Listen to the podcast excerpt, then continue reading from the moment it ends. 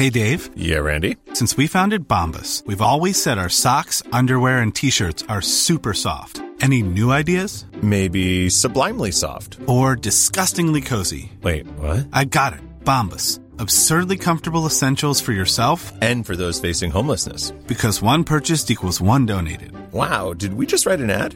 Yes. Bombas. Big comfort for everyone. Go to bombas.com slash ACAST and use code ACAST for 20% off your first purchase. Hej innebandy Sverige! Välkomna till ett nytt avsnitt. Gästen den här gången Sara Attermo. Född 1987. Vänsterfattad. Moderklubb Täby.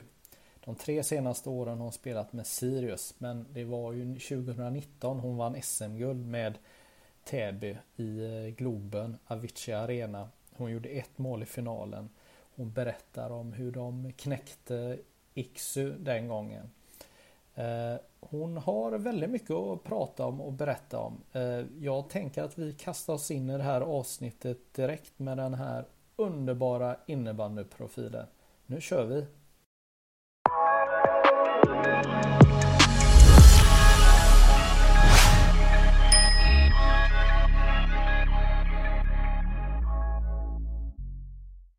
Ja, då hälsar jag Sara Attermo välkommen till det här avsnittet. Tack! Kul att vara här. Ja, pensionsrådgivare. Gud vad spännande! Berätta! Ja, eh, nej, men jag jobbar som eh, företagsrådgivare inom då liv och pension. Så att, eh, ja, men när det är nya företag som eh, kanske inte då har kollektivavtal och så där så behöver de också göra pensionsavsättningar för sig själva som ägare då eller anställda. Eh, så då hjälper jag till lite med ja, men dels ramarna och så för de avtalen, hur man skatte, och, skatteoptimeringsmässigt kanske ser till att göra olika val kring eh, företagets ekonomi och så och sen också hur man placerar de här pensionspengarna i olika fonder och så där. Så det är väl det jag gör om dagen när jag inte spelar innebandy. Ja, eh, jag som är född på 1970-talet, vad, vad ska jag tänka på? Eh, ja, men 1970-talet, då börjar det ändå bli, då är, då är det ju över 50 kanske. Ja, precis. Jag är 50. Mm. Eh, ja, nej, men då, då börjar det bli dags att faktiskt småfundera lite kring uttag skulle jag säga. Eh, man kan ju ta ut tjänstepension redan från 55 om man har sparat riktigt duktigt genom året. Nu är det väl inte så många som kan göra det kanske, men eh, nej, men det är väl bra att se över och eh, fundera liksom. Ja, det sista är det. Då är det kanske bara 15 till 20 år kvar, så då är det dags att se hur man ska optimera det sista och framförallt skulle jag göra en pensionsprognos och se hur det ser ut. Om jag fortsätter så här, vad får jag för pension och sen fundera ett varv till. Kan jag klara mig på det här eller behöver jag göra någonting mer för att det ska bli bra även efter liksom, arbetslivet är slut? Mm. Då kan jag meddela innebandy Sverige att jag kommer inte få en bra eh, pension för att jag har ju lagt många år eh, i innebandyns tjänst. Eh, de första åren med innebandymagasinet så var jag nog inte någon bra inbetalare till min egna pension tyvärr. Men ja, det, det är nödvändigt ont eh, det här tänker jag. Eh, vad, vad ska någon som är född på 90-talet eh, tänka? Ska man börja fundera på det här eller, kan man bara köra på och så tar man det senare? Alltså jag tycker ju att när du väljer arbetsgivare och jobb så tycker jag att det ska vara liksom en, en aspekt som du har med. Att så här, finns det kollektivavtal och om det inte finns kollektivavtal finns det något form av alternativ? För att tappa massa år av tjänstepension är ju inte jätteroligt. Eh, för ju tidigare du sparar desto längre tid har du ju på dig att få avkastning på det kapitalet. Så att jag tycker att ja, men när, när du söker ett jobb, du ska ju inte bara titta på vad får jag för lön? För det är ju andra förmåner som också är viktiga, bara pension är en av dem. Sen förstår jag att det är jättesvårt att, liksom när man är kanske i 20-årsåldern och se att ja, men, om 40 år kommer jag få de här pengarna. Då kanske man mer tittar på vad får jag lönekuvertet nu? Men eh, någon, alltså, plötsligt är man ju där 40 år senare och ska gå i pension och då, ja, då, då, är det, då kommer man ju tacka sig själv om man gjorde kloka val när man var yngre. Så det skulle jag säga att verkligen så här, tar du ett nytt jobb, fråga arbetsgivaren hur ser det ut med pensionsavsättning och den typen av förmåner. Alltså vad får jag om jag behöver vara föräldraledig och liksom alla de bitarna. Att man inte bara tittar på det faktiska, vad ska jag jobba med och vad får jag i lönekuvertet. Ja, men det är ju inte lätt att förstå det. Vem kan man ta hjälp av och fråga om, om sånt då? Men jag skulle vilja säga facket. Eh, för där, där får du hjälp liksom just med vad gäller avtal och förhållanden på arbetsplats och så. Och där är ju pension liksom en del av det. Eh, så facket skulle jag säga, då kan man också få lite så vägledning om vad är rimligt att förvänta sig och hur brukar det se ut och så mm. Ja, det gör du på dagtid då och så på kvällstid då så är du eh, en som eh, provocerar. ja, precis. Eh, nej, men jag är innebandyspelare. Det är väl bara att eh, ja, jag, jag, får väl kanske en del rubriker ibland. Eh, jag är inte så jag är inte så rädd för att säga saker och jag tror att det är ganska kanske ovanligt. Eh, det är ganska mycket tycker jag när man hör intervjuer och så där. Man kanske säger det man ska och man är lite försiktig. Och, alltså, jag kan förstå det också. Jag var inte så, så kaxig när jag var 20, men här, med åren så blir man väl kanske lite mer så här, dels trygg i sig själv och sen kommer man ju kanske också till en punkt att så här, ah, jag har väl inte så mycket att förlora. Jag är inte nära något landslag där jag behöver tänka liksom på vad, vad någon tycker där. Och, jag menar, många av de här lagen man möter nu finns det väl en risk att man kanske aldrig mer kommer spela mot heller. Så att jag, jag är ju i en situation som gör det liksom lite enklare att, eh, att tycka och tänka såklart. Men, men sen tror jag att det är väldigt bra eh, för sporten att det faktiskt blir lite rubriker, att det skrivs lite, att det blir lite hets. Jag menar som ja, det som liksom hände efter matchen nu i nu i, eh, i helgen. Alltså att det, det blir så mycket rubriker, det är så mycket som skrivs. och daminnebandyn får ett jättefokus. Det måste ju vara positivt, tänker jag.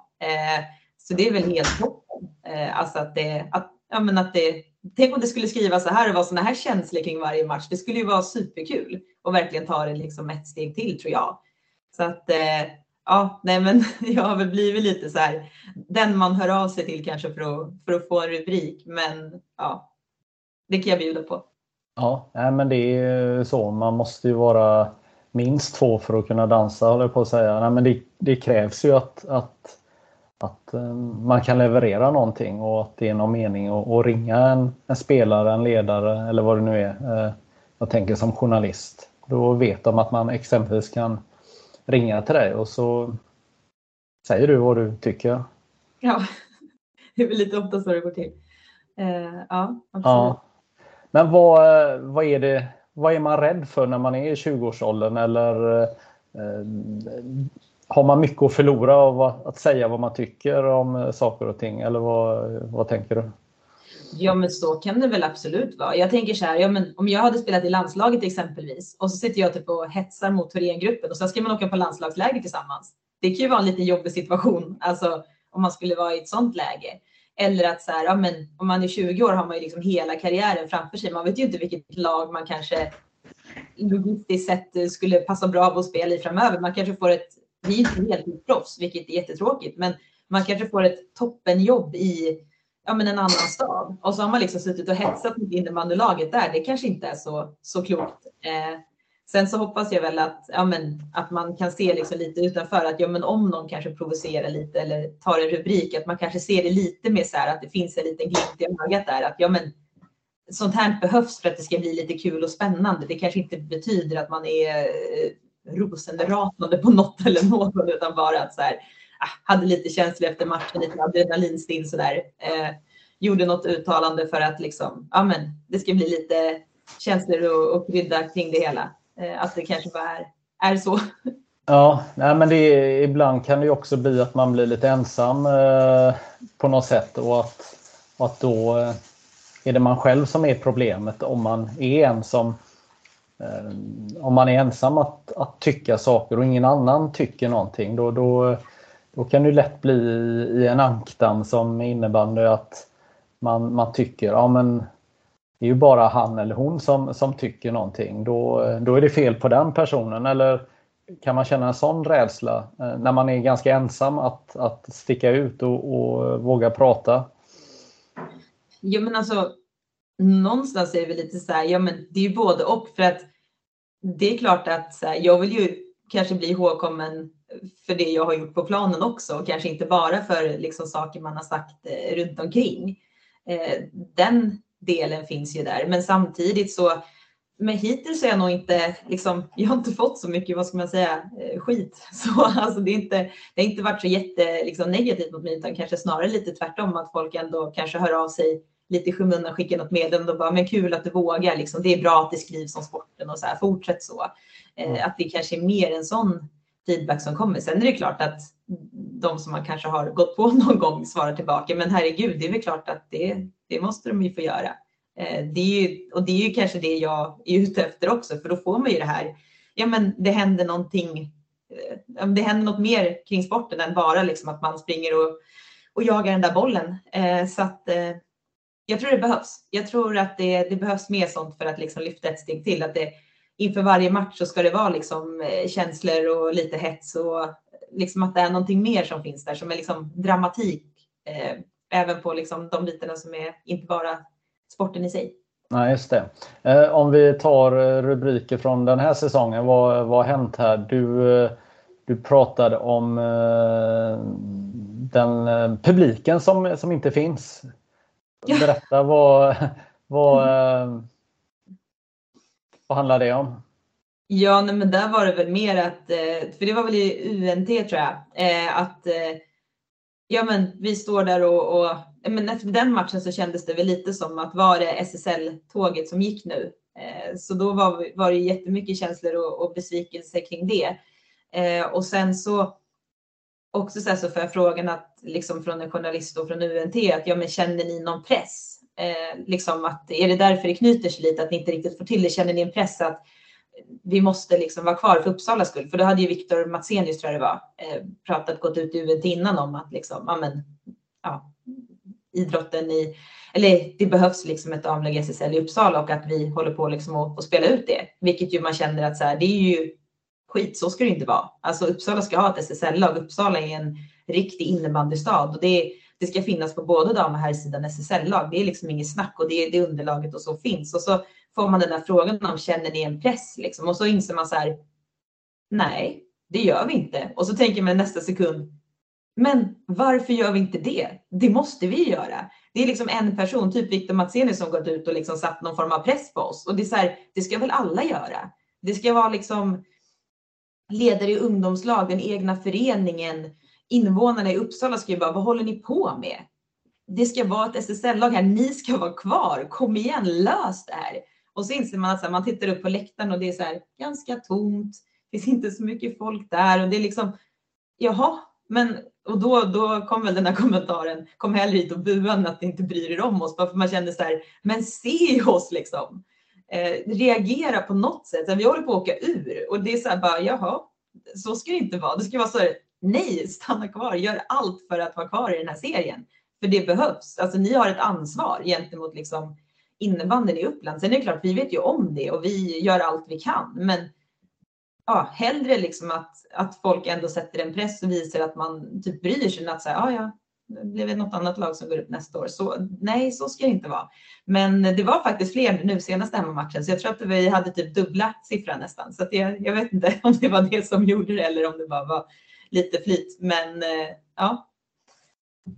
Ja, jag tycker din kommentar är ju helt klockren. För skulle man göra, översätta det till, till exempel till eh, Leksands eh, herrlag i, i, i hockeyn. Om de skulle vara i samma situation eh, som ni befinner er med Sirius så, så, är det ju precis det du beskriver.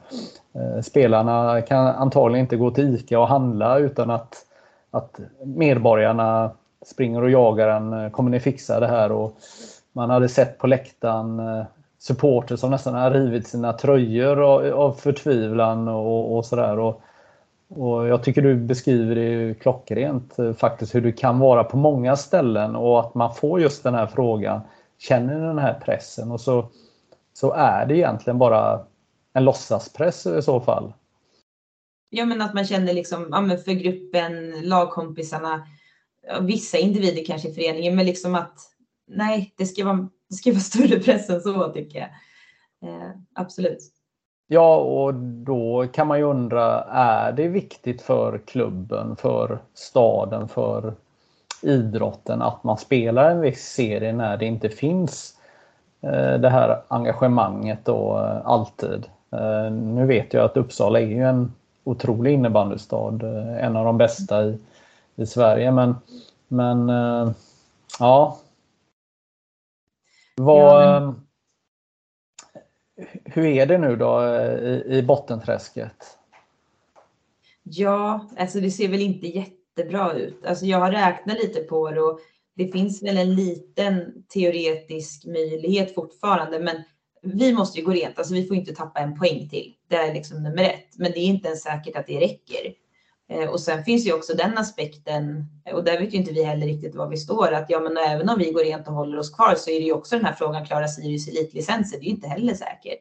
Så att det är ju flera liksom aspekter som, som såklart spelar in och som, ja, det är ju en ovisshet. Eh, sen drömmen lever ju såklart om att vi ska hålla oss kvar i SSL, men som sagt, Sirius ska klara elitlicensen om vi nu lyckas liksom göra det här miraklet som det ju typ är nu om vi skulle klara oss.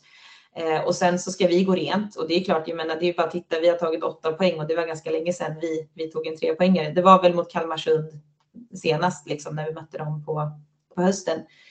Eh, så vi ska, för oss att gå rent resten är ju en himla prestation i sig. Men även om vi skulle klara det, eh, vilket är supersvårt, så är det inte ens säkert att det räcker för de andra lagen kan ta poäng av varandra och, och andra poäng också. Då, ja, då mm. grusas det ju där. Så att, det, men det går fortfarande i alla fall. Men eh, ja, vi får väl se vad som händer närmsta omgångarna.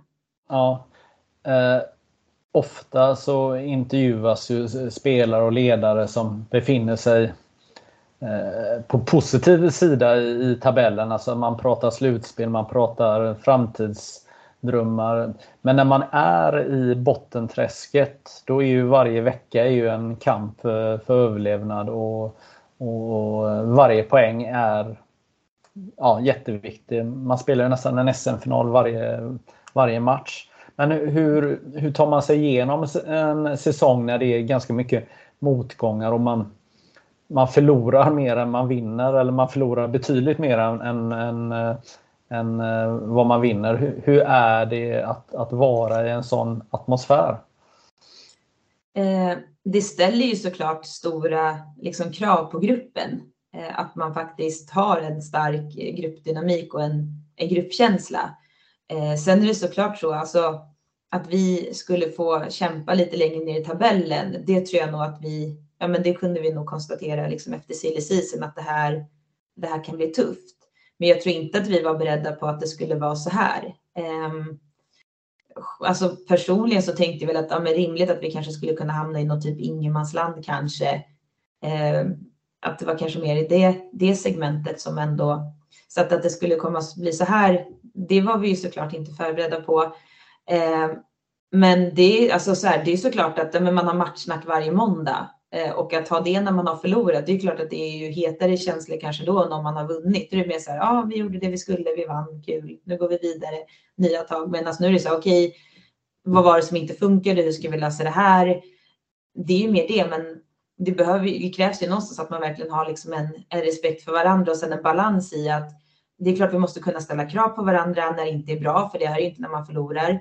Samtidigt så får det inte bli så att det bara blir liksom tunt och tråkigt, utan det måste ju fortfarande komma upp positiva saker. För jag tror personligen att liksom beröm och, och positivt gör väl kanske bidrar mer till utveckling än att man liksom står och sågar och bara talar om det som är dåligt. Så att, att hitta en balans där så att det fortfarande liksom blir kul och sen Ja, men även där får man ju så bjuda till som spelare så här, ja, men försöka skämta lite, vara glad och ändå skapa liksom en avslappnad atmosfär för att, att alla går runt så här och bara vi ligger sist i serien och gud vad jobbigt det är nu. Alltså, jag tror inte att det är där man liksom reser sig utan alltså axlarna behöver ju liksom åka ner. Man behöver ha avslappnade handleder för att kunna göra sköna grejer på planen. Så att, men att ändå försöka hålla liksom någon form av stäm, positiv stämning vid liv blir jätteviktigt och där får ju alla spelare göra sitt absolut bästa. Och såklart balanserat med att ja, men ibland får man ställa krav och sätta ner foten och bara det här är inte bra. Nu skärper vi oss. Det här, liksom, det här måste göras bättre. Så mm. ja, utmanande, men än så länge så tycker vi om varandra i Sirius. Ja, men det, det låter bra. Uh, och uh, alldeles nyligen så uh, spelade ni match mot uh, Thorengruppen och uh, du var i alla fall en av dem i laget som inte bara ville lägga sig ner och, och dö och låta dem få göra vad de ville i matchen. Mm. Ja, nej men så är det ju. Eh, och jag menar, jag har ju mött ja, men Ixu som du mötte förut och Torén otroligt många gånger. Eh, och att liksom försöka spela sitt eget spel eller liksom ligga högt mot dem, alltså det, det är katastrof. Alltså man kan inte ge dem massa ytor för att ja, men de tycker att det är jättekul att kontra tre mot en och hitta diagonaler som skär genom allt. Alltså, de är skitbra. Eh, man kan liksom inte tro att man kan matcha liksom deras spel och spela på samma sätt som dem, utan du behöver ju, så här, ska du vinna så behöver du liksom förstöra deras mode. Och jag menar, det har jag varit med och gjort förut. Alltså med Täby så har vi ju, vi slog ju ut Iksu liksom i, i SM-slutspelet och jag vet också att vi har ju med Täby punktat spelare i ja, Iksu eller som de nu är då, Thorengruppen liksom tidigare.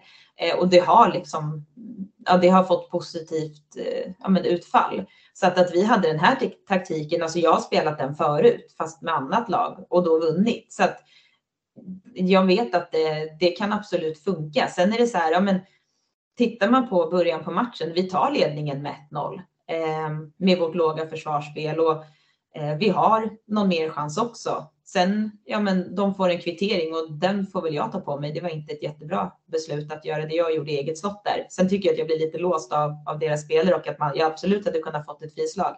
Domarna brukar kunna vara ganska schyssta där mot liksom försvarande laget eftersom att det får sådana konsekvenser. Men eh, samtidigt så det är inte ett bra beslut och eh, jag ska inte sätta mig ens i en sån situation där det blir liksom ett, ett gränsfall utan det, men hade vi fått behålla den ledningen länge så vet jag ju att så här, de blir mer och mer frustrerade och mer och mer stressade när det inte lossnar.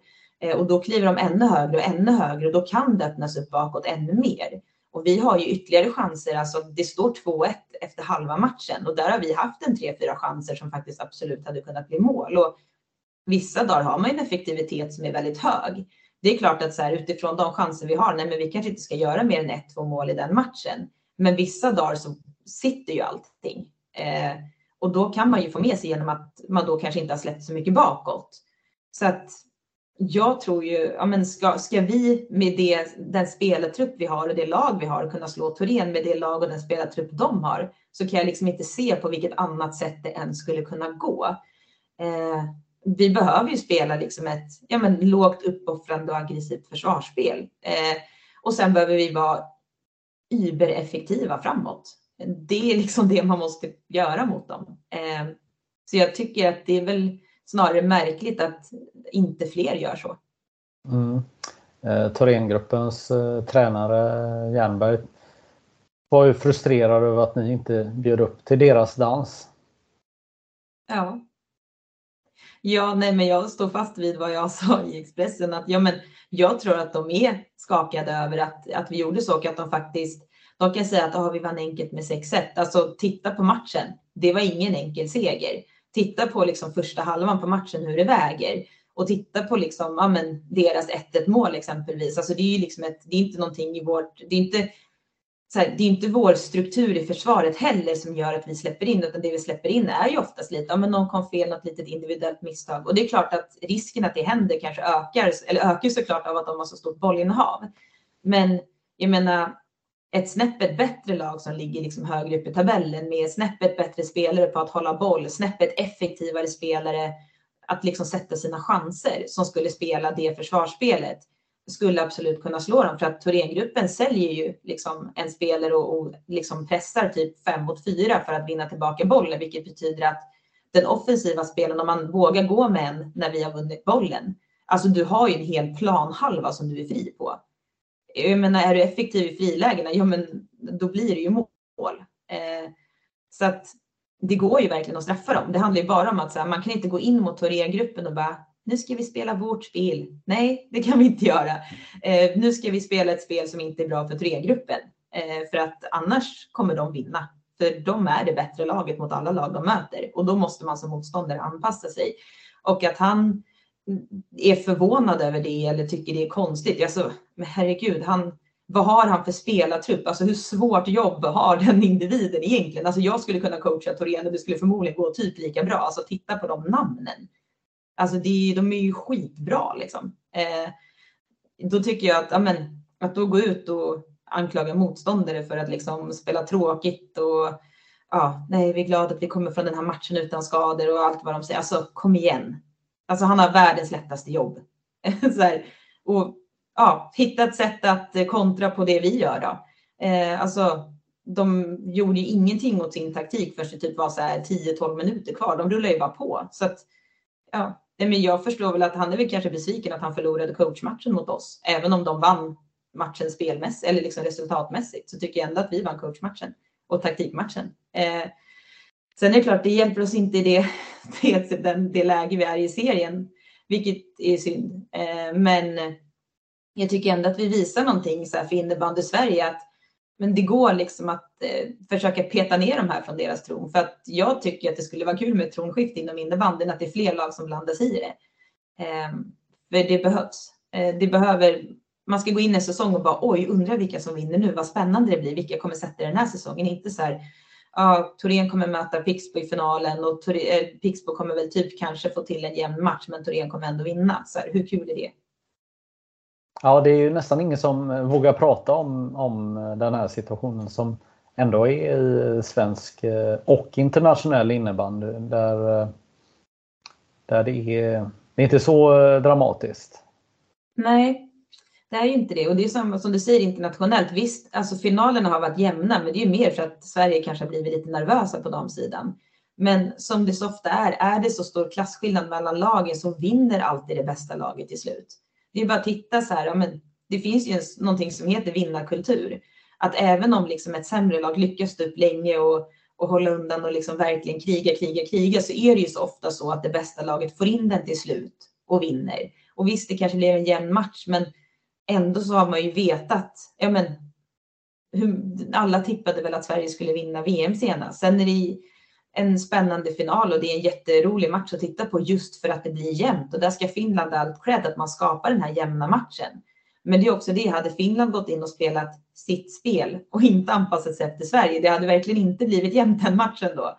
Och där måste man hitta, ja men vad har vi för spelare, vad kan vi använda oss av för gameplan för att faktiskt ja, men komma så nära som möjligt. Eh, men, eh, men det behöver bli jämnare internationellt. Eh, och man kan väl hoppas att liksom, ja, men att Finland får fram liksom en, en ny generation med riktigt bra spelare som verkligen kan utmana. Eh, så, att, eh, så att det blir mer ovisst och att andra länder kommer också. Jag tycker det känns, liksom Tjeckien känns ju som ett land som ändå är liksom lite på G. Eh, som jag tycker ändå tar kliv varje säsong. Så man kan ju hoppas att de kan också liksom fortsätta utvecklas, så att det kanske blir tre lag som kan blanda sig i det. Men eh, frågan är ju, eh, det är så här, rent krasst, vad skulle vara bäst? Ska Sverige backa lite? Men samtidigt, det är klart man inte ska backa när man är riktigt bra och vinner. Herregud, det finns ju, det, det går emot hela ens natur. Men samtidigt så här, hur, ja, hur, ska, hur ska man göra liksom? Det är jättesvåra frågor. Ja, eh, men, vi, vi det, se, segrar ihjäl oss lite kanske. Eller ja, men, segrar ihjäl sporten. Mm. Men samtidigt, så här, vad ska man göra åt det? Men här, det är klart man ska ta ut, man kan ju inte säga att äh, vi tar ut ett lite sämre landslag nu så att det blir lite jämnare på VM. Det funkar ju inte heller. Det är ju inte rättvist mot någon. Men... Eh, Nej, för hade du blivit uttagen i VM-truppen, du, du hade väl siktat på att göra hattrick i varje period eller vad? Eller hade du eh, följt en uppmaning att spela runt bollen bara? lite, nej men gud, det är klart man hade gått för det. Eh, och det är också så här att om man tittar så på, det är sån otrolig konkurrens. Det finns ju så mycket bra spelare i Sverige och det känns ju ändå som att skulle man ta ut tre svenska landslag så skulle ju alla de komma topp fem. De skulle till och med kunna komma topp tre en bra dag. Alltså så, så illa är det. Eh, vilket gör att liksom de landslagsspelare som är uttagna drivs ju framförallt kanske av liksom konkurrensen gentemot varandra. Att så här, jag måste ju vara superbra för att liksom behålla min plats. Och det gör ju också att ingen slår av på takten, för det har man inte råd med. Eh, och då blir det att man vinner med ännu mer och ännu större siffror. Eh, ja. ja. men och sen, ja nej, det, det är jättesvårt. Det, ja, hoppas att de andra, alltså det, det man kan göra för att utveckla spelet i de andra länderna, det är väl det man får kanske fokusera på. Ja, du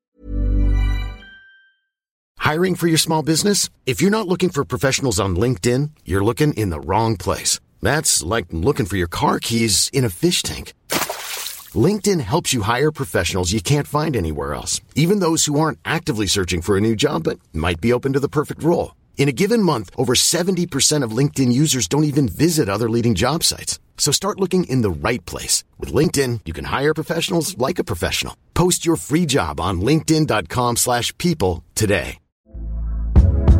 Hey there, it's Michelle Norris. I'm host of a podcast called Your Mama's Kitchen. When I travel, I'm usually looking for a way to find a taste of home when I'm not at home. And one of the things I love to do when I am at home is entertain. And Airbnb allows me to do that. When I was in California recently, I rented a house that had a great kitchen. And when we were sitting around the table, we're all thinking, we're in someone else's house. Someone could be in all of our homes as well. If you have a home, but you're not always at home, you have an Airbnb. Your home might be worth more than you think. Find out how much at airbnb.com slash host. Jag tycker också att Thorengruppen tävlar lite på andra förutsättningar än de andra lagen. Ja, du menar med skolpengen? ja, nej men alltså jag har faktiskt inte full koll på exakt hur deras eh, ekonomi ser ut och sådär, men jag bara kände just, alltså, det, det kändes som en kul punchline där och då. Eh, nej, men de har väl ekonomiskt bra förutsättningar. De har en jättefin hall eh, och enligt, vad var det, någon, någon granskning så finns det väl en risk att de pengarna kommer från någon form av skattedel eh, kanske. Men eh, eh, ja, nej men de, ekonomiskt sett så har de det ju bra, absolut. Eh, de har ju liksom ett företag som, som äger dem, antar jag, eller liksom som bidrar väldigt mycket. Och det är klart att det, det är ju inte många föreningar som har. Eh, samtidigt, det finns ju föreningar med liksom stor ungdomsverksamhet som kanske kan få lite hjälp och så därifrån. Eh, det finns föreningar som kanske har andra, jag vet inte, Endre får väl kanske något EU-bidrag, vet jag inte, för att de bedriver verksamheten på en ö. Det blir ju liksom en grej för dem. Eh, men sen har ju de också mycket liksom stöd av lokala sponsorer och sådär. Eh, Kalmarsund håller väl på att göra någonting liksom där de verkligen skapar en, en bra ekonomi med sponsorer tror jag. Eh, så det är väl kanske den klubb man ska titta på att ja, men där, där gör de det liksom bra. Eh, så man kan hoppas liksom kanske banar väg för någonting i, i framtiden. Men eh, Ja, nej, men jag tycker väl också så här, ja, men har man, då, har man den liksom ekonomiska pushen som kanske inte alla, alla föreningar har, då tycker jag också att man kanske inte ska stå och bara kritisera vad andra lag gör, utan ändå kanske bara så här ödmjukt vara nöjd över att man har de förutsättningar man har. Eh, för att jag tror att det är många som skulle, skulle vilja ha den ekonomiska liksom, hjälpen som, som finns där. Mm. Eh, men du kommer inte spela för Thorengruppen nästa år eller? ja, de har ringt mig då. eh, nej, det kommer jag nog inte göra. Eh, det har jag väldigt svårt att se, men det skulle vara roligt. Mm. vad skulle, vad skulle du, hur skulle samtalet gå till om någon ringde och uh, sa att jag har en plats här i, i andra linjen? Ja, nej, ja, dels så tror jag faktiskt inte så här. Där får man ju typ vara sann mot sig själv och sin egen förmåga. Jag tror inte jag skulle platsa i en andra line i Torén. Eh, för att det är typ de kanske tio bästa i världen som platsar på två formationer i Turen. Så, att, så bara där skulle jag ju förstå att det var någonting lurt. Vill, vill de locka upp mig för att straffa mig? Ha ett litet kvartssamtal bara och uppfostra mig lite. Eh, så jag skulle nog faktiskt inte tro på det. Eh, men jag var ju faktiskt, eh, X försökte värva mig 2014. Men det var ju ganska länge sedan. Då var man fortfarande ung och pigg i benen. Ja, vad, vad var det som, varför blev det inget då?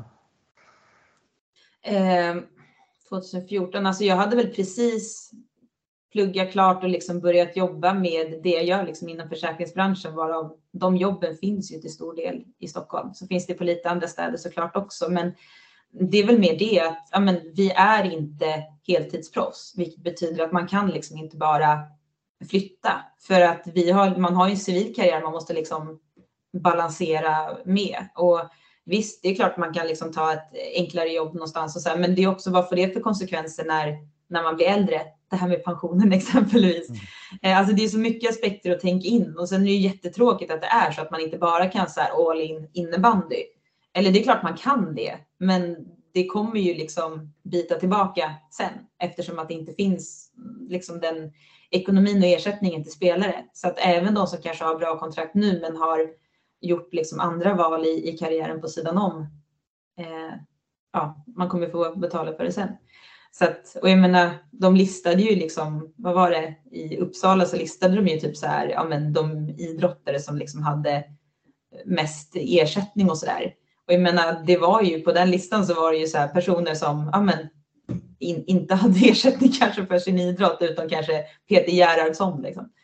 Eh, så att eh, ja, det är synd att det, det är inte de bästa innebandyspelarna som liksom tjänar mest pengar utan det är faktiskt de som har liksom bäst civila jobb utanför, vilket ju man kan tycka är lite tråkigt.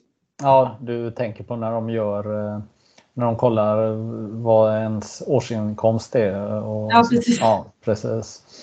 Eh, jag tror att inne, den innebandyspelaren senast var väl Robin Nilsbert där som hade en väldigt fin sammanlagd inkomst eh, bland herrarna. Jag vet inte eh, hur det är på damsidan här. Men jag tänker eh, Iksu där, de hade väl ändå ganska bra förutsättningar och erbjuder väl ganska gynnsamma möjligheter att spela innebandy. För innan de blev Thorengruppen så, så var det väl Iksu-koncernen, eller vad man nu ska kalla det, som, som sponsrade innebandysektionen.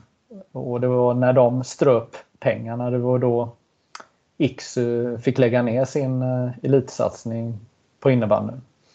Ja, men så var det. Sen hade väl de också något så här tryckeri tror jag, där liksom spelare kunde jobba. Eh, och så jobbade man kanske inte heltid men fick en heltidslön. Men jag tror väl att det tryckeriet gick väl i konken. Eh, och det ställde väl också till det för dem. Det var väl då de var tvungna att också tänka om lite. Så att det är ju, ja, klubbarna försöker ju liksom. Och jag menar det där hade väl, hade det funkat så hade det ju varit jättebra. Men det är klart att tryckeribranschen är ju liksom, alltså den är ju tuff den med och då är det klart att det blir svårt om man liksom kanske inte kan konkurrera på samma nivå som andra tryckerier utifrån att ja, men heltid, heltidslön men jobbar inte heltid. Alltså, då blir det ju sådana typer av konsekvenser. Så att, men samtidigt, alltså just den biten att man ändå försökte, det tycker jag väl att, ja, det, vad, vad, ska, vad kan man göra? Eh, men eh, Mm. Ja, jag, tänker, jag tänker här när en, en ny säsong drar igång och man vill eh, paketera damernas SSL och eh, man vill öka intresset och så har vi det här eh, som du beskriver det här med Thorengruppen som är inte helt överlägsna men eh, de, de har en särställning i, i svensk innebandy. Hur, hur känner man av det? Går det, går det att samla hela innebandyeliten att tro att, att det är spännande inför en säsong här? Att det kan gå hur som helst eller?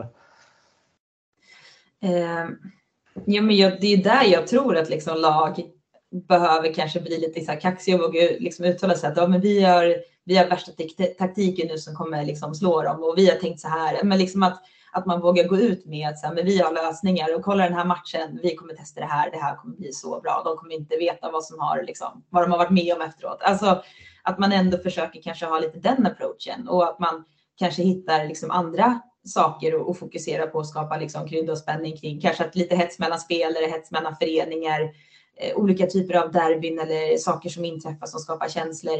Att man hittar det, men också att ja, men som förening så behöver man ju dels kanske säga okej, okay, hur ska vi göra för att nå våra mål? Men också så här, kan vi göra någonting för att störa de där på tronen? För att om alla verkligen fokuserar på det och gör sitt bästa för att så här, hitta ja, men jag tror dels skulle det bli väldigt spännande och intressant. Så jag undrar vad de här ska testa med då? Alltså då blir det en krydda för varje match. Ja, men vad ska Lund ha för taktik? Vad ska Falun ha för taktik? Vad ska Täby ha för taktik? Vad gör Sirius? Vad gör, ja, vilka det nu är som är i nästa säsong?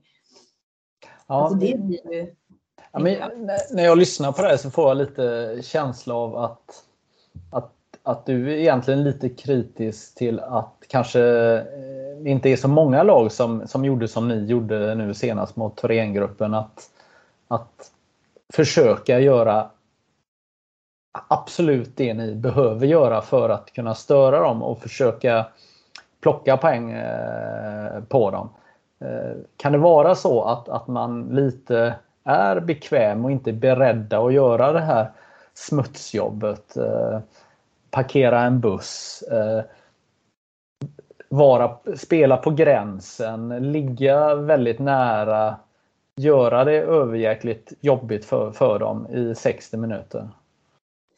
Ja, men absolut. Alltså det, Det tycker jag. Där behöver alla klubbar bli bättre. Sen, ja, jag förstår ju kanske lite varför också. Man vill liksom inte gå in och kanske ändra sin taktik i en match och kanske störa så att det påverkar nästa match som är viktigare. Eh, för det är ju lite så här, det krävs ju någonting av spelare, att man spelar på ett sätt och så ska du plötsligt spela så här och så ska du tillbaka. Att det kan ju göra liksom att matchen efter blir, blir drabbad. Men jag tror även där liksom för sportens skull, bara jo, försök. Eh, för att det blir kul. Eh, men så är det absolut. Det är ju lättare som, ja, men sen, jag menar, jag har ju varit med, jag var ju med i Täby liksom 2019 när vi eh, går in mot Thorengruppen och har förlorat. De har ju vunnit typ, vad är det, över 40 raka matcher. De har gått rent hela serien, hela slutspelet och vi går in där och var liksom, ja men så här, to be honest, alltså när vi ser tabellen och bara nej, vi kom fyra, vi kommer få eh, X, heter de då, vi kommer få X i semifinalen.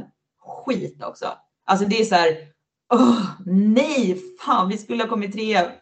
Helvete, vi vill ju spela SM-finalen. Shit, det här, ja, ja, vi får göra det bästa av situationen. Och liksom lyckas ta oss till den där semifinalen och man är så här, ja, nej, men alltså nu, vi ser bara till att så här, förhoppningsvis kan vi få en extra match liksom, så att det är lite längre till sommarlov och bara förlänga det för det är så jäkla kul att spela innebandy just nu. Um, men sen lyckades ju vi sluta för jag menar, vi hade en jättebra feeling från kvartsfinalen. Plus att där såg man ju lite och där ska ju vi tacka Dalen egentligen, för Dalen hade ju mött Iksu innan i en kvartsfinalserie och spelat det här liksom låga, parkera bussen och liksom lite jobbiga spelet mot Iksu, vilket gjorde att Iksu var lite så här, någon innebandy lite tråkigt, så att de hade blivit liksom lite ner, nertaggade där. Eh, lite slitna säkert också, för de hade ju liksom fått, fått kriga hårt och det hade varit jämna matcher. De gick inte in och hade vunnit med liksom 14-1 och 10-0. Jag menar, då kunde ju vi ta vid där, som var då kanske ett snäppet bättre lag med lite bättre spelare, med lite större effektivitet och faktiskt göra det som, ja, men det som krävdes för att bryta deras liksom segerstreak och faktiskt ja, men, slut dem och ja, jag tänker den SM-finalen mellan liksom Täby och Mora, det är väl en av de mest ovissa. Så här, vilka ska vinna nu? Det, hade, det var ju, gick ju inte alls att förstå på förhand. Det var ju jättejämnt. Liksom. Nej, ja, nej, men så var det. Då var det väl ändå tanken att ja, eh, Kais Mora som går till många SM-finaler, nu får de väl eh, ett guld eh, här då. Men ni i Täby vill ju inte det. Nej. Nej, det, men eh, jag tänker på det här då, det du beskriver här med X eh, och eh, de heter ju numera Thorengruppen, men också det här att förstå känslan att de här spelarna är vana vid att det värsta som kan hända det är att man leder med 6-3 i slutet av en match. Den vanan och att kanske vinna nästan varje period med ett par bollar. Men helt plötsligt då en slutspelsmatch så är det, kan det vara helt jämnt. Man kan spela en period 1-1, man kan till och med förlora en period. Man kan gå in i tredje perioden med ett oavgjort resultat och man kanske inte då är van att hantera det då som underdogs eh, har som vardagsmat. Att det, är så, det är så här det är i serielunken också. Mm. Ja men så, absolut. Det, så det är därför blir det liksom jämnt. Om man skapar det, alltså då är det ju det laget som kanske normalt sett har det så. Alltså, ja, men om det skulle stå 4-3 till Iksu inför en tredje period så skulle vi i Sirius vara ganska bekväma och ganska vana med det. Medan de är så här, vad händer? Vad är det här? Nej! Och, så här, och förmodligen är de ju ganska kritiska mot sitt eget spel och bara ingenting funkar, det här är inte kul och så här. Ja, och det är också det är bara att titta så här, de spelare de har. Det är ju jättemånga spelare som är van vid att göra x antal mål, så det sitter ju också ett gäng frustrerade individer som inte har levererat det de vill. Um, mm. Så det är ju. Ja. ja men du, du, är ju en person som eh, vågar prata. Du eh, gör eh, 65 poäng den här säsongen totalt. Tror 16 poäng i, i slutspelet då när ni vinner det här sensationella guldet 2019. I, eh, där ni besegrar Kais Mora i finalen och, och slår ut Dixie i semifinalen. Eh, du gör 16 poäng, du är mål i SM-finalen. Och sen ett år senare så är du, då är du för gammal. ja, eh, jag vet inte riktigt vad som hände där. Men eh, ja, någonting var just som gjorde att Eh, att inte Täby riktigt ville satsa vidare på mig. Det var egentligen att man bytte tränare. Eh, sen är det ju också så, jag har ju liksom, jag har ju mitt sätt att spela innebandy på. Eh, och där är det ju så, men när jag var lite yngre, typ runt 20, då var jag en dribbler. Eh, alltså så här, jag tyckte om att tunnla, dribbla, utmana, kunde göra liksom riktiga solorider eh, och liksom göra mål på det sättet. Sen ja, men ju äldre jag blev så lite snabbare tappade man ju, men också att så här, serien blev bättre. Alltså, man kan inte gå in och dribbla tre spelare i SSL idag.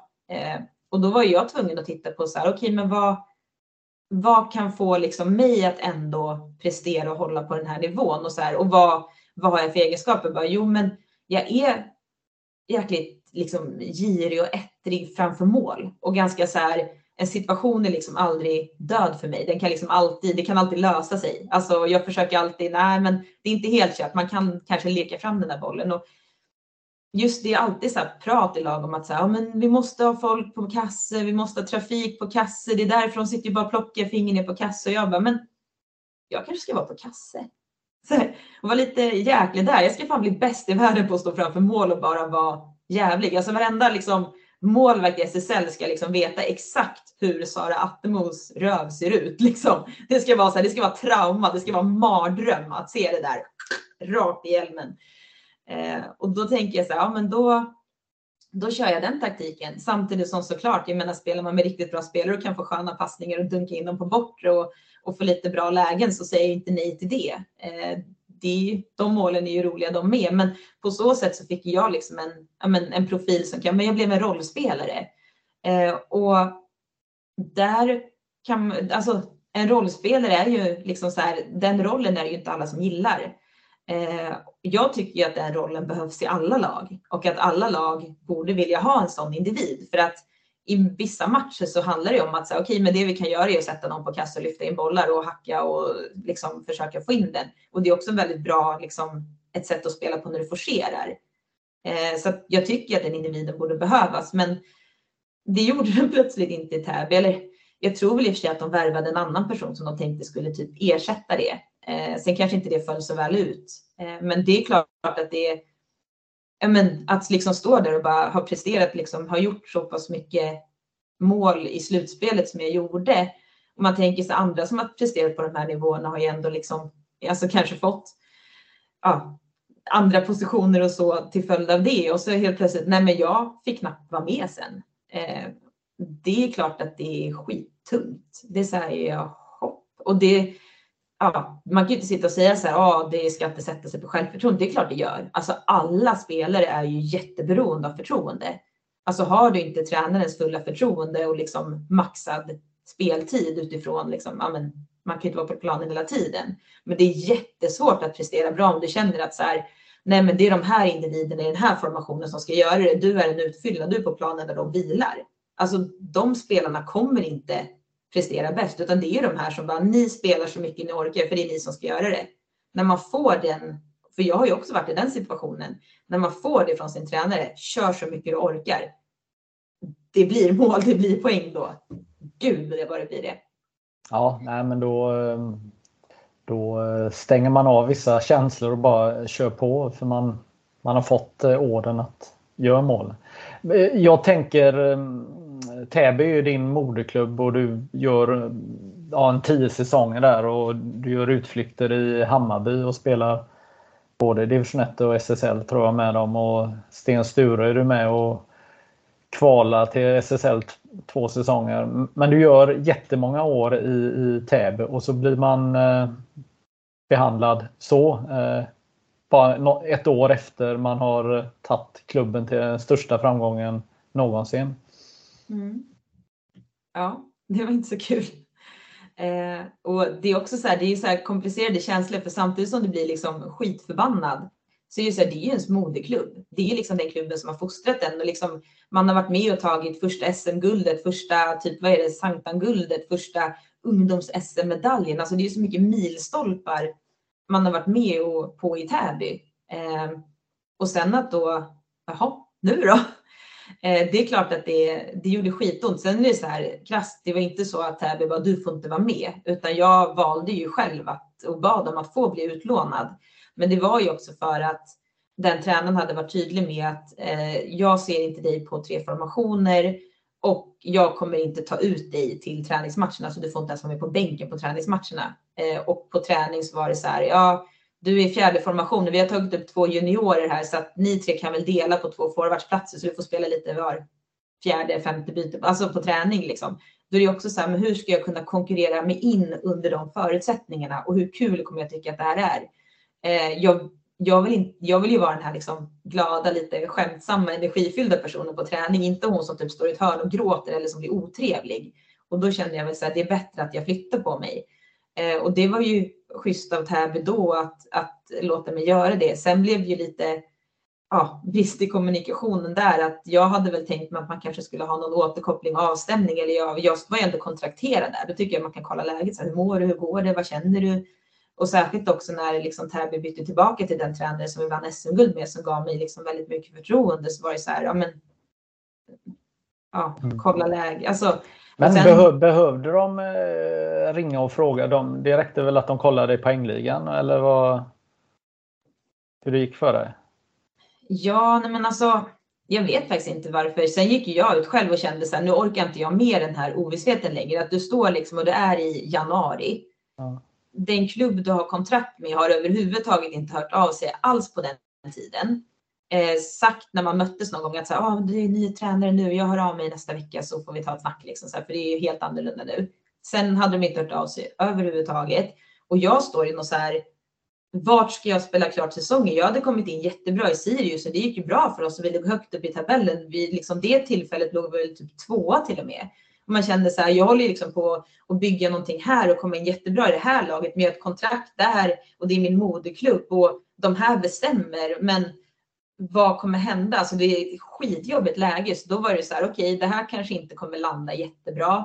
Eh, men då fick jag ju frågan av Expressen, så här, vart vill du slutföra säsongen? Och först var jag så här, men gud, jag kan ju inte svara på det. Det kan ju bli jättefel. Jag vet ju inte vem vill ens ha mig? Vem vill inte ha mig? Så här, kommer det här liksom, vad kommer jag hamna i det här nu? Alltså det var ju en stressig situation. Så här, visst, jag kan ju ducka frågan, men samtidigt, jag är inte sån som duckar frågor. Det är inte min stil. Och så då tänkte jag väl så här ett varv och bara, nej men vad vill jag? Och då kände jag så här, men Sirius har ändå visat tydligt att de vill ha mig, att de tror på mig. Täby har inte gjort det. Jag har kommit in i Sirius nu och jag skulle liksom inte mentalt orka byta miljö mitt i säsongen när det ändå har varit liksom den försäsong som har varit och det liksom, för det blev ju en självförtroende-dipp och mentalt tufft att liksom starta om i Sirius. Och nu har jag liksom ändå gjort den resan, kommit in i det, så bara jag orkar inte.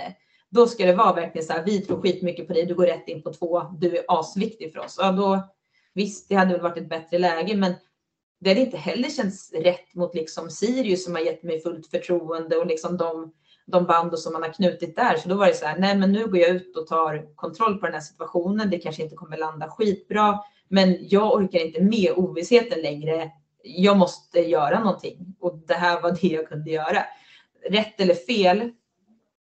Ja, jag mm. fick mm. spela klart säsongen i Sirius och fick en liksom till bra säsong i Sirius efter det. Och visst, det är jättetråkigt nu att vi är på väg att åka ur, men jag tycker fortfarande liksom att ja, men, jag trivs jättebra med liksom laget och, och så i Sirius nu också, även om det kanske inte är så kul att inte vinna. Nej.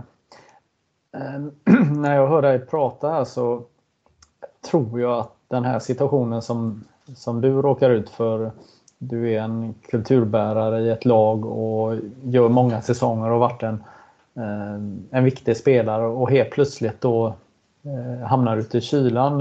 Eh, jag funderar om det är, nu killgissar jag lite, om det är en organisationsfråga som ändå på något sätt visar lite att att klubbar är ganska smala på något sätt. Att, att det är svårt att, att ha Eh, lite bredare diskussioner här utan att man kan dumpa över sådana här ansvar väldigt enkelt på en ny tränare eh, i en klubb och att det här kan hända på, på eh, väldigt många olika nivåer. Just det här som du har råkat ut för.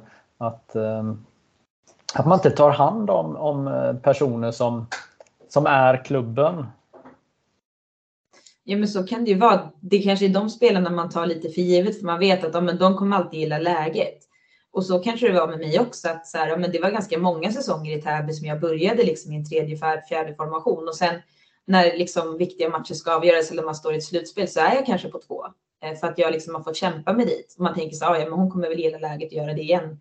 Och då får vi chans att testa de här nya eh, och se vad de går för och så vet vi vad vi har henne. Eh, och det är klart, och så var det ju ganska länge. Men till slut så kanske man kommer till en punkt där man känner så här, men nu är jag ganska trött på att det kommer spelare eh, som ska liksom bara få den plats som jag anser var min. Hon får den. Mm. Och så är det liksom någon som man märker så här, i liksom humör i karaktären att men det här är en individ som inte brinner lika mycket som mig. Hon kommer sluta inom ett till två år. Mm. Det är inte så att man föryngrar här utan det, liksom, det kommer in något och vänder. Och så blir det så gång på gång. Alltså till slut tröttnar man ju känner så här, men bli bättre på att läsa av karaktärerna. Alltså en spelare som har spelat tills man är 27 löper förmodligen större sannolikhet att spela i så här 5-6 år till än en spelare som typ är 21 och redan har haft två motivationskriser. Liksom. Eh. Du eh, har ju helt rätt där. Det är ju ofta så att man eh, Eh, tänker helt fel där. Man, man tänker så som, som, som du säger, alltså att man, man, man gör egentligen tvärtom. Eh, eh, vad, vad som är bra i de här situationerna. Det är min erfarenhet.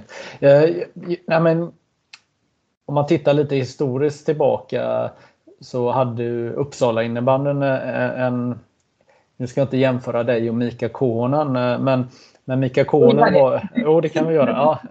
Men, men eh, Mika Konen eh, som har blivit vald till världens bästa spelare vid fem tillfällen kanske inte kom upp till den nivån som, som man behövde göra i, i Storvreta. Men framförallt så hade han ju en en spelarlön och en ersättning som gjorde att Storvreta då hamnade i, i situationen att, att, att de inte fick ihop det och det blev ju en brutal eh, krasch där då där, eh, där eh, Mika tvingades lämna Storvreta. Nu är han ju tillbaka och eh, allt har ändrats och, och, och, och så men i, i ditt fall så var det väl inte att du satt på på eh, en heltidsersättning som, eh, eh, som spelare va? Nej, men då kan man få betalt? Nej, jag skojar. Nej, nej, jag var nog en av de absolut billigaste spelarna i SSL ska jag säga. Så att nej, jag man, man, hade haft råd med mig om man säger så. får man ju inte prata om sina kontrakt. Där, det har man ju till och med skrivit under på, så där kan inte ens jag vara frispråkig. Men nej, jag har svårt att se att, eh, att det var eh, ekonomi som gjorde att man inte valde att, eh, att ha kvar mig. Det var det verkligen inte. Nej. Eller så för mig ska sägas. För jag menar, jag hade absolut fått stanna kvar om jag hade velat, men jag hade ju inte fått någon större roll. Jag hade ju fått se en hel del matcher liksom från läktaren.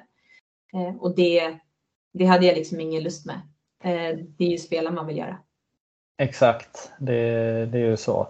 Vad, hur började det med innebandy för din del? Då? Varför blev det innebandy? Eh, jag vet, alltså det var väl så här, det, man körde det ju liksom på rasterna i skolan och, och liksom hemma på gatan utanför. Jag har ju liksom en av mina liksom grannar från när jag var liten. Han spelade hockey i AIK ett antal säsonger. Fredrik Karlsson hette han. Så här supertuff defensiv back en sån här back som har en sån här lång klubba som man typ bara kan spela sarg ut med. Och så var han bra i, på gruffa. Eh, vi körde ju hur mycket som helst liksom så här, och så var det olika andra barn runt omkring som var med också. Så att vi körde ju riktiga så här matcher liksom på, ute på gården där. Så jag spelar ju liksom mot, ja men till stor del hockeygrabbar. Eh, ibland körde man med inlines och ibland inte.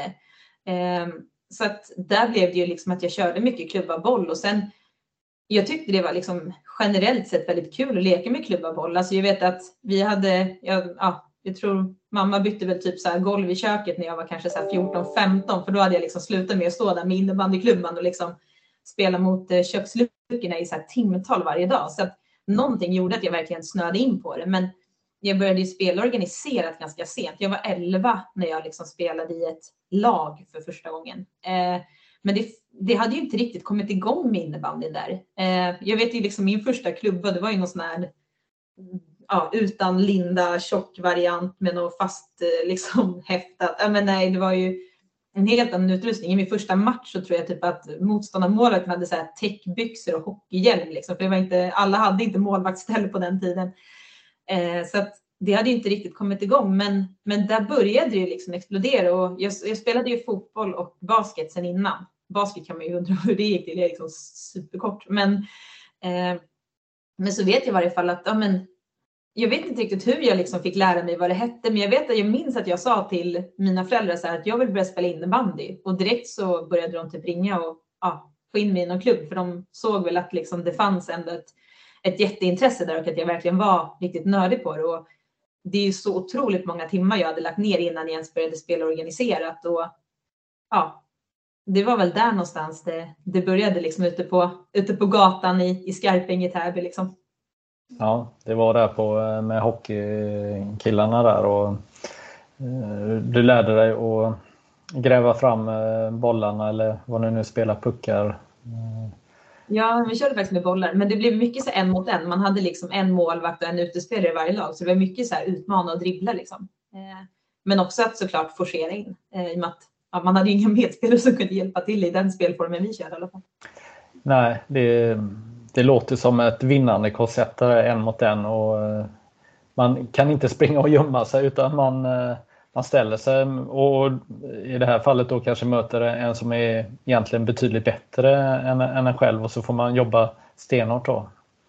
Ja men så var det absolut. Nu var jag ett år äldre än honom så att jag hade så lite den fördelen när vi var riktigt små. Men sen är det klart, alltså där när man börjar bli 11-12, liksom, han, ja, han är väl närmare två meter lång och x antal musklade kilon. Så att jag menar nu, nu skulle det nog inte ens vara, vara i närheten av jämnt. Och det börjar ju sen när man börjar komma in i liksom pubertet och så. Då blir det ju en ganska stor skillnad på, på tjejer och killar. Men det är klart alltså att jag fick den sparringen var säkert jätteviktigt för min liksom, karriär så att jag var ganska liksom, härdad när jag började spela på riktigt. Och sen är det ju också så att ja, men, när du som tjej kör med bara killar. Jag menar, man hade inte riktigt kommit kanske lika långt i jämställdhet och så på 90-talet. Så det var ju mycket så här, det är tjej, du får inte vara med. Nej, hon, visst tjejen suger, hon ska inte få spela. Så att man var ju verkligen tvungen att vara dels bra, men också ganska så här kaxig och mentalt stark. Och bara, men vadå, jag är ju bättre än dig. du, du är ju bara rädd för, för att jag ska slå dig, liksom, för att du skulle tycka det var pinsamt. Skärp dig. Så det var ju mycket liksom så att man fick, ja men på raster i skolorna, så här, man fick liksom hävda sig mycket. Eh, och verkligen ha den approachen att bara bring it on. Och inget så här om man fick någon smäll eller tackling ligga kvar och grina, utan det var ju bara upp, borsta av det och visa att du är tuffast av de tuffa. Liksom. Annars hade du inte fått vara med. Så att, eh, ja, nej, men nej. man blev härdad liksom. Ja, men det, det, är intressant. Eh, för de flesta tjejerna väljer den andra, att, att man går undan då och, och accepterar faktum då när, när de här killarna säger att man inte är tillräckligt bra och får inte vara med. Vad, mm. Men vad, vad, behöver man göra då? Alltså, jag menar det du säger då, det är, det är stå upp och, och, och, bara köra på och ha lite självförtroende. Vad, vad får man det ifrån då? Jag vet faktiskt inte riktigt. Alltså, jag har nog, det är klart att jag bryr mig om vad folk tycker och tänker. Alltså, jag är ganska känslig så, men det finns ändå en del av mig som så här, jag tycker att det är lite härligt att vara lite udda och liksom välja min egen väg. Och, alltså, vissa perioder av mitt liv har jag nästan aktivt försökt att vara inte så långt från alla andra som möjligt. Man ska säga att verkligen liksom så här, nej, jag ska göra det jag känner för. Jag ska gå min egen väg och jag ska inte följa grupptryck och jag ska inte bara liksom göra det alla andra gör bara för att alla andra gör det. Eh, så jag tror att där är väl någon så här grund bit jag alltid haft att så här, ja, men jag vet vad jag tycker är kul. Eh, och då vill jag göra det jag tycker är kul. Och då tänker inte jag så mycket på vad det liksom kan få för, för konsekvenser eller vad folk liksom kan, kan tänka om det, utan jag kör. Eh, ja, lite på gott och ont, men jag menar, det har ju ändå det har ju funkat hittills. Eh, och ja, som sagt, alltså jag var mer så här, okej, okay, någon kanske inte tyckte jag skulle vara med från början, men nu har någon kastat ut den här bollen som vi springer och leker med och då, då är det så kul så då försvinner liksom allting annat. Så jag tror bara att om du brinner tillräckligt mycket och har ett tillräckligt stort intresse, då kommer det ändå liksom vinna. Eh, då kommer det ändå vara det som gör att du faktiskt kör på. Mm.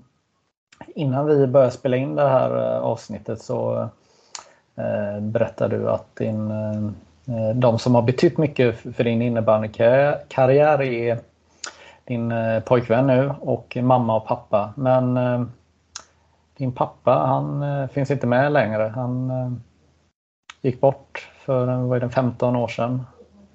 Mm, ja, något sånt blir det nu. Det var två, ja, precis när jag var, just, ja, när jag var 20 gick han bort. Så ja, det har gått, det har gått några år nu. Mm. Uh, han hade lite kämpigt med alkohol och uh, den biten. Jag har själv erfarenhet av att min pappa också gick bort på grund av alkoholrelaterade saker var mm. väl 27 så att det är ganska länge sedan nu. Men eh, hur, eh, vad minns du av, eh, av, av din uppväxt? Hur påverkar det dig? Jag tror att jag har ju alltid liksom haft en, eh, en liksom, vad ska man säga, en medvetenhet om att eh, det där kan vara typ genetiskt. Så att jag har nog alltid liksom haft någon form av så här, jag måste själv vara försiktig. Eh, jag kan liksom inte vara den som är ute och festar varje helg. Eh, och som att jag också, men jag kan känna liksom när, när jag själv dricker alkohol att så här, oh den här känslan. Det är liksom som att man fylls av någon form av att det här, kan, kan man må så här bra? Och det finns det säkert flera som upplever när man dricker alkohol, men jag tror att om man har den, de generna och liksom känner så starkt kring det så tror jag att man dels alltid måste vara vaksam. Eh, och det har jag förstått väldigt tidigt att så här, jag måste vara försiktig. Jag har ganska väldigt mycket regler kring hur jag själv är kring alkohol. Alltså det är inte så, jag är inte nykterist på något sätt, men jag är väldigt så här, nej, det får liksom inte bli att man typ, ja men ett glas vin till maten har liksom aldrig ens funnits i min tanke att ta. För det är så här, man vet aldrig, det känns onödigt att chansa.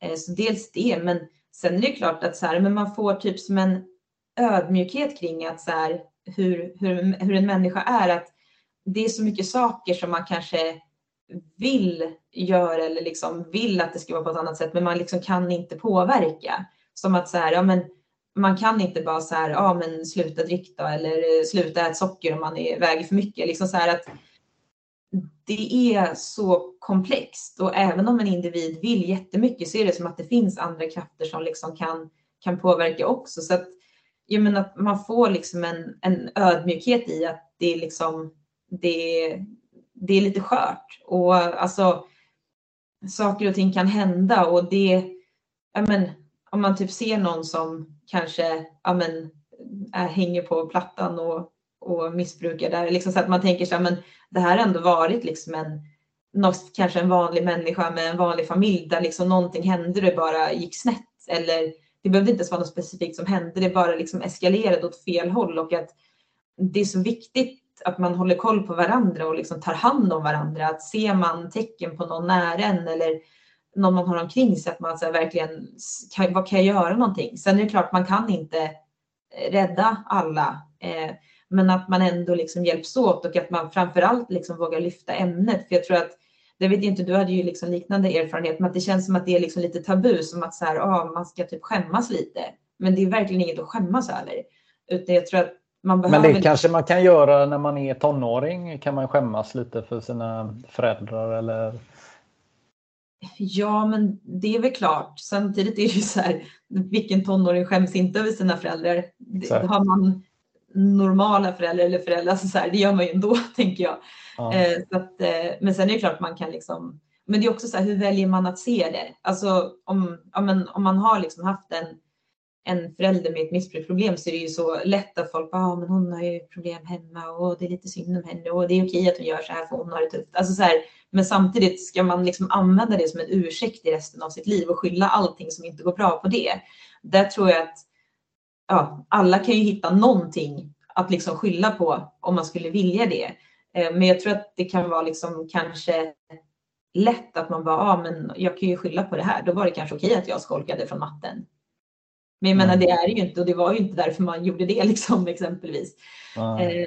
Så jag tror att, alltså jag skulle ju önska att man kunde se liksom alkoholism eller missbruk som liksom vilken sjukdom som helst. Att så här, ja men det är en det är en farlig sjukdom som kan ha dödlig utgång, precis som cancer. eh, och det måste behandlas. Sen kan jag tycka att så här, att det här att all vård ska vara frivillig. Där kan jag ju tycka att om en person uppvisar missbruksproblematik, att man ser i tester och annat att den här personen dricker för mycket, då tycker inte jag att det ska vara ett eget val från den personens sida, vill jag ha vård, utan där tycker jag att det ska kunna finnas en tvångsvård. För har du kommit till den punkten, du kan liksom inte mentalt, det är ju en del av sjukdomen, att du mörkar, att du döljer, att du inte erkänner för dig själv. Alltså det är liksom jättecentralt i den sjukdomsproblematiken och att då säga du måste själv vilja ha vården. Nej men alltså det går ju inte ihop. Så där skulle man ju önska att så här, ja, men någon som visar liksom tendenser och uppvisar att man då gör en ordentlig utredning. Finns det ett missbruk här? Och om det finns, alltså då ska det vara typ tvångsvård. För att man är inte i ett skick att man kan ta beslut om man behöver eller inte. Och det, det skulle jag verkligen önska att man ändå just med de typer av sjukdomar att det inte ska finnas riktigt en frivillighet där. Sen förstår jag att man inte kan låsa in människor i ett år, men ändå tillräckligt lång tid för att på ett säkert sätt kunna ta sig ur missbruket. För att en person som har liksom haft en sån problematik länge kan inte bara ställa flaskan på sidan och sluta. För jag menar kroppen är så inkörd i det där så då dör man. Eh, alltså man kan ju få delirius tremens och liksom sådär. Så då behöver man ju liksom hjälp att gå ur på ett liksom, ja men, medicinskt sätt, på ett säkert sätt, eh, övervakat på ett sjukhus. Eh, och sån tvångsvård tycker jag liksom man ska göra på människor som sen kanske följer på på ett behandlingshem att ja, men man får ta två, tre månader i alla fall eller ett halvår eller, eller vad som nu krävs. Eh, men där när en person har gått ur kanske man kan ta en dialog kring hur gör vi framåt. Men att jag tycker liksom att så här, ja, men anhöriga eller kanske arbetsgivare eller andra ska ändå kunna bestämma att så här, du ska ha den här vården. För en del av din sjukdom gör att inte du kan ta det beslutet själv. Eh, och där behöver man liksom få hjälp. Eh, ja. Mm. Ja. ja, men vad, vad, man själv minns eh, när man växte upp och, och, och det var en del eh, under perioder, det var ju att man trodde att man var ensam i världen och ha när man är litet barn. Eh. Och det märkte man ju när man blev vuxen att eh, lite, ja, det var någon lagkompis som berättade samma sak och sen var det någon klasskompis som berättade på någon återträff att de hade samma situation och det hade man ingen aning om. Va? Så, att, så att det är ju mm. det är fler än vad man tror. Men för min del så har man väl en eh, det här beroendedelen är, är man vaksam för och jag jag spelar inte och jag eh, försöker tänka. Jag är inte heller nykterist, eh, absolut inte. Men eh, att man, man, man har respekt för, för alla de här beroende situationerna som kan uppstå i livet. Mm. Mm. Vad, ehm, vad, vad skulle du vilja säga till honom idag då, om du fick säga någonting? Då? Eh, nej men att, att det gick bra att jag fick mitt SM-guld och fick spela final och att det hade varit kul om han hade varit där. Men jag tror han kan vara stolt över mig. Jag hoppas det i alla fall. Ja. Eh, absolut. Ja, ja. Vad eh, fortsättningen av din eh, innebandykarriär, vad, vad tänker du kring den? Ja, det är väl lite ovisst nu vad man ska göra sen. Eh, nej, men jag har, jag har lite alternativ eh, och jag vet väl vad jag vill, men det är väl inte klart än. Men eh, ja, eh, jag kommer ju liksom. Du kommer alltså, fortsätta spela? Jag kommer fortsätta spela innebandy kommer jag göra. Mm. Eh, absolut. Eh, jag är inte liksom redo att lägga klubban på hyllan och sluta helt. Det är jag inte. Eh, så jag kommer fortsätta i någon form. Det är jag helt säker på. Eh, sen får det väl visa sig vart det blir. Men ja, nej, men det det kommer bli nästa innebandysäsong för mig. Eh, sen, ja. Nej, men jag tycker fortfarande att det är skitkul. Jag, mm. Men, men berätta här, du, eh, var bor du någonstans? Du... Eh, jag bor i Vallentuna eh, som ligger norr om Stockholm. Typ där Vallentuna, Täby och Åkersberga möts. Eh, ja. Så ungefär vid Häggenholmshallen. Så jag tänker där vet ju innebandy människor var det ligger. Så där mm. ute, liksom inåt skogen. Ja. Men, men ni är några stycken som pendlar då till uh, träningar och i, hur långt är det ni pendlar? Jag är så dålig på... Eh, nej men alltså det beror lite på vilken tid man åker, men det tar väl mellan 50 minuter och en timme kanske. Sen blir det att jag jobbar ju i Solna i Frösunda så att det blir att jag, ja, när man åker till träning så åker man ju därifrån. Eh, mm. Men någon timme får man väl räkna med att det tar enkel liksom, resa. Mm. Eh, precis. Och eh, Brukar ni samåka när ni åker eller, eller nej, det kan ni inte göra då riktigt? Eller? Eh, jag och Matilda Östlund Wisén samåker. Eh, mm. för vi har ju liksom båda så här kontorsjobb med lite de tiderna där man får typ stressa och försöka komma i så god tid som möjligt. Eh, det är inte alltid det går, för jag menar de flesta kontorsjobb så jobbar du till fem.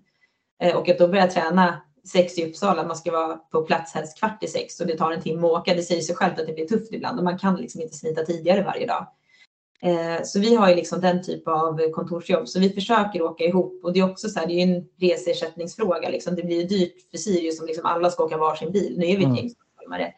Och sen har vi ju Upplands Väsby-gänget som är lite mer, eh, ja men kanske jobbar lite tidigare arbetstider eller pluggar eh, som liksom åker därifrån. Eh, så jag tror att de försöker åka liksom tillsammans. Vi försökte synka allihopa, men ja, jag tror att de andra tyckte att det var jobbigt att de fick vänta på mig hela tiden. För jag är väl den som oftast liksom jobbar längst eller jobbar, alltså har senast liksom tid i och med att jag, jag jobbar ju till 17. Liksom. Är... Ja, du jobbar 100 procent. Ja, det gör jag. Mm. Nej, men det, det har jag alltid gjort. Jag har alltid jobbat 100 procent hela min innebandykarriär faktiskt. Utom jag pluggade två år, men annars har jag alltid jobbat 100. Mm. Och lite vardagslyx i, i vuxenlivet att, att få eh, lite tid så med en, ja, en lagkompis och, och sitta och köta skit eller, eller vad, vad gör ni? Eller sitter ni och lyssnar på musik och sitter och sjunger med i låtarna? Eller vad, vad gör ni? Nej, men vi pratar ganska mycket. Alltså både jag och Matilda har väl inga problem med att snacka så. Vi är jätte, jättebra vänner. Så att jag är ju såklart superglad att ja, men det hade inte, jag hade inte kört liksom, i Sirius train. Alltså, det hade jag inte om det inte vore för henne. Eh, det, det är jätteviktigt. Alltså, för att du ska orka lägga alla de timmarna i bil och pendla, då måste det vara liksom, det måste vara skönt häng i bilen. Så är det ju. Eh, och jag menar, det är också det här, ja, men man kan liksom ventilera saker och liksom vara stöd för varandra och, och så. Eh, och det är jätteviktigt. Eh, och liksom så. Och jag menar, vi kommer ju vara, vara vänner liksom hela våra liv även efter innebandyn. Så vi hade ju säkert umgåtts ändå. Men det gör det ju enklare att man får den här kvalitetstiden. Så är det ju. Så att jag, jag väljer att se det som kvalitetstid. Men sen är det såklart så att det är svårt att få ihop livspusslet. Alltså man ska liksom upp vid sju, dra iväg varje morgon och komma hem liksom vid, ja, någonstans mellan, ja, men runt nio på kvällen typ varje dag. Eh, och sen kanske smita tidigare de flesta dagar när man tränar, vilket gör att den enda träningsledardagen, onsdagar, ja men då ska du jobba ikapp de här jag har gått tidigare bitarna. Eh, och då blir ju den dagen lite ganska sen och då hade du kanske ändå behövt typ så här, tvätta, laga mat och liksom så här, alla de bitarna. Så att, ja, det är, det är lite mycket. Det var lättare under pandemin för då pendlar mm. man till jobbet. Men nu ska man ju pendla både in till stan mot jobbet och sen ut till Uppsala. Så att, ja, det, det kostar på lite men det går att lösa. Eh, men, ja. Mm. Och här är också ytterligare ett, ett svar på att du eh, kan underkasta dig det här hårda jobbet som att vara elitspelare med jobb och träning och matcher och palla det här då jämfört med yngre spelare som kanske då får sitt första riktiga jobb och känner att jag klarar inte av att jobba och elitspela samtidigt. Ja, nej men, och jag kan ha full förståelse för det. Alltså man har haft olika roller och olika jobb genom åren. Mm. Vid vissa tidpunkter har det liksom så här, men det, oj, nu blev det. Sen har jag ju haft tur att jag under liksom långa perioder har haft jobb där det liksom har, ja men det har funkat. Eh, eller att man kanske då väljer ett jobb som man kanske kompetensmässigt är lite högre upp än. Att liksom, jag kompetensmässigt är här och jobbet är här. För att då kan jag göra det lite mer med ryggmärgen och faktiskt orka fokusera på idrotten än att ska jag liksom ha ett jätteutmanande jobb som kräver supermycket av mig mentalt, kunskapsmässigt och liksom så. Eh, mm. Ja, men då, det blir ju svårt då. För jag menar innebandyn är ju typ som ett halvtidsjobb. Då jobbar du 150 procent. Alltså det, det kräver mycket. Så det där är ju liksom en, en balansgång. Så där får man ju hela tiden känna efter och reflektera kring och, och så. Mm. Och ja, liksom fråga sig själv. Sen kan det ju vara så under en period eh, att man liksom är på de nivåerna. Men det kan nog inte vara så hur länge som helst. Så man får ju, man får ju vara vaksam. Men jag hoppas ju att den unga generationen och nästa generation faktiskt ska kunna kanske jobba typ 50 procent eller ja, att säga att man ska vara heltidsproffs, det kanske är för stor dröm, men att man i varje fall ska kunna, men att alla i varje fall inte ska behöva jobba mer än 80 och kanske mesta kanske då mm. runt 50 procent, att vi kan landa där. Och att man ändå har liksom tillräckligt så att man klarar sig och har en schysst ekonomisk standard. Liksom. Ja. Vad jag tänker att vi är i slutet av vårt eh, samtal här, men eh, du eh, har börjat eh, planera för framtiden efter din innebandykarriär. Du, du, du fiskar efter lite nya hobbys och du vill bli självförsörjande. Ja, nej men alltså det är så här när man redan typ vid 30 så var det så här, men okej, jag måste ändå, jag kommer inte kunna göra det här alltid. Alltså man börjar ändå känna liksom fysiskt att så här, kroppen, kroppen är liksom lite åt det här, den här vägen. Det är inte så att det blir liksom starkare och snabbare för varje säsong direkt, utan du får kämpa bara för att hålla på någorlunda samma nivå. Eh, så då var jag så här, men gud, jag måste liksom testa så här, jag måste försöka hitta hobbys eh, så att jag liksom, så att inte det blir så stort tomrum efter innebandyn. Eh, så då blir det ju så här, ja men, och då tänker jag så här, ja men jag tycker så här, det kanske är, jag vet inte om det är något så här kontrollbehov i grunden, men jag tycker ändå att så här, jag vill ändå känna att jag kan så här, producera det jag behöver för typ överlevnad. Alltså det ger mig en, en trygghet. Så då är det så här, ja, men att då kunna typ som odla. Eh, jag, har ju, jag bor ju liksom i, Vallentuna i en så här ombyggd eh, kolonistuga egentligen, men som är ombyggd till en liten villa med liksom vintervatten och värme och så. Så att jag har ju liksom en liten tomt där jag odlar. Så har jag liksom en, en odlingslott också som jag arrenderar, eh, där jag odlar lite till. Så där har jag det och sen har jag höns så att jag kan liksom gå ut och hämta färska ägg på morgonen. Och sen så ja men typ försöker så här, ja men lära mig så här baka surdegsbröd och sånt för att liksom kunna producera på det sättet. Nu håller jag på med nästa projekt att jag ska lära mig så här sticka och virka för jag tänker så här kunna producera saker att ha på sig om krisen kommer. Nej men eh, jag vet inte, jag tycker så här. Ja, men det var så mycket saker man typ kunde göra förr och liksom framställa själv som liksom helt har försvunnit. Man bara går till affären och köper allting, men det är ju ganska bekvämt. Det är lite kul att kunna göra själv tänker jag.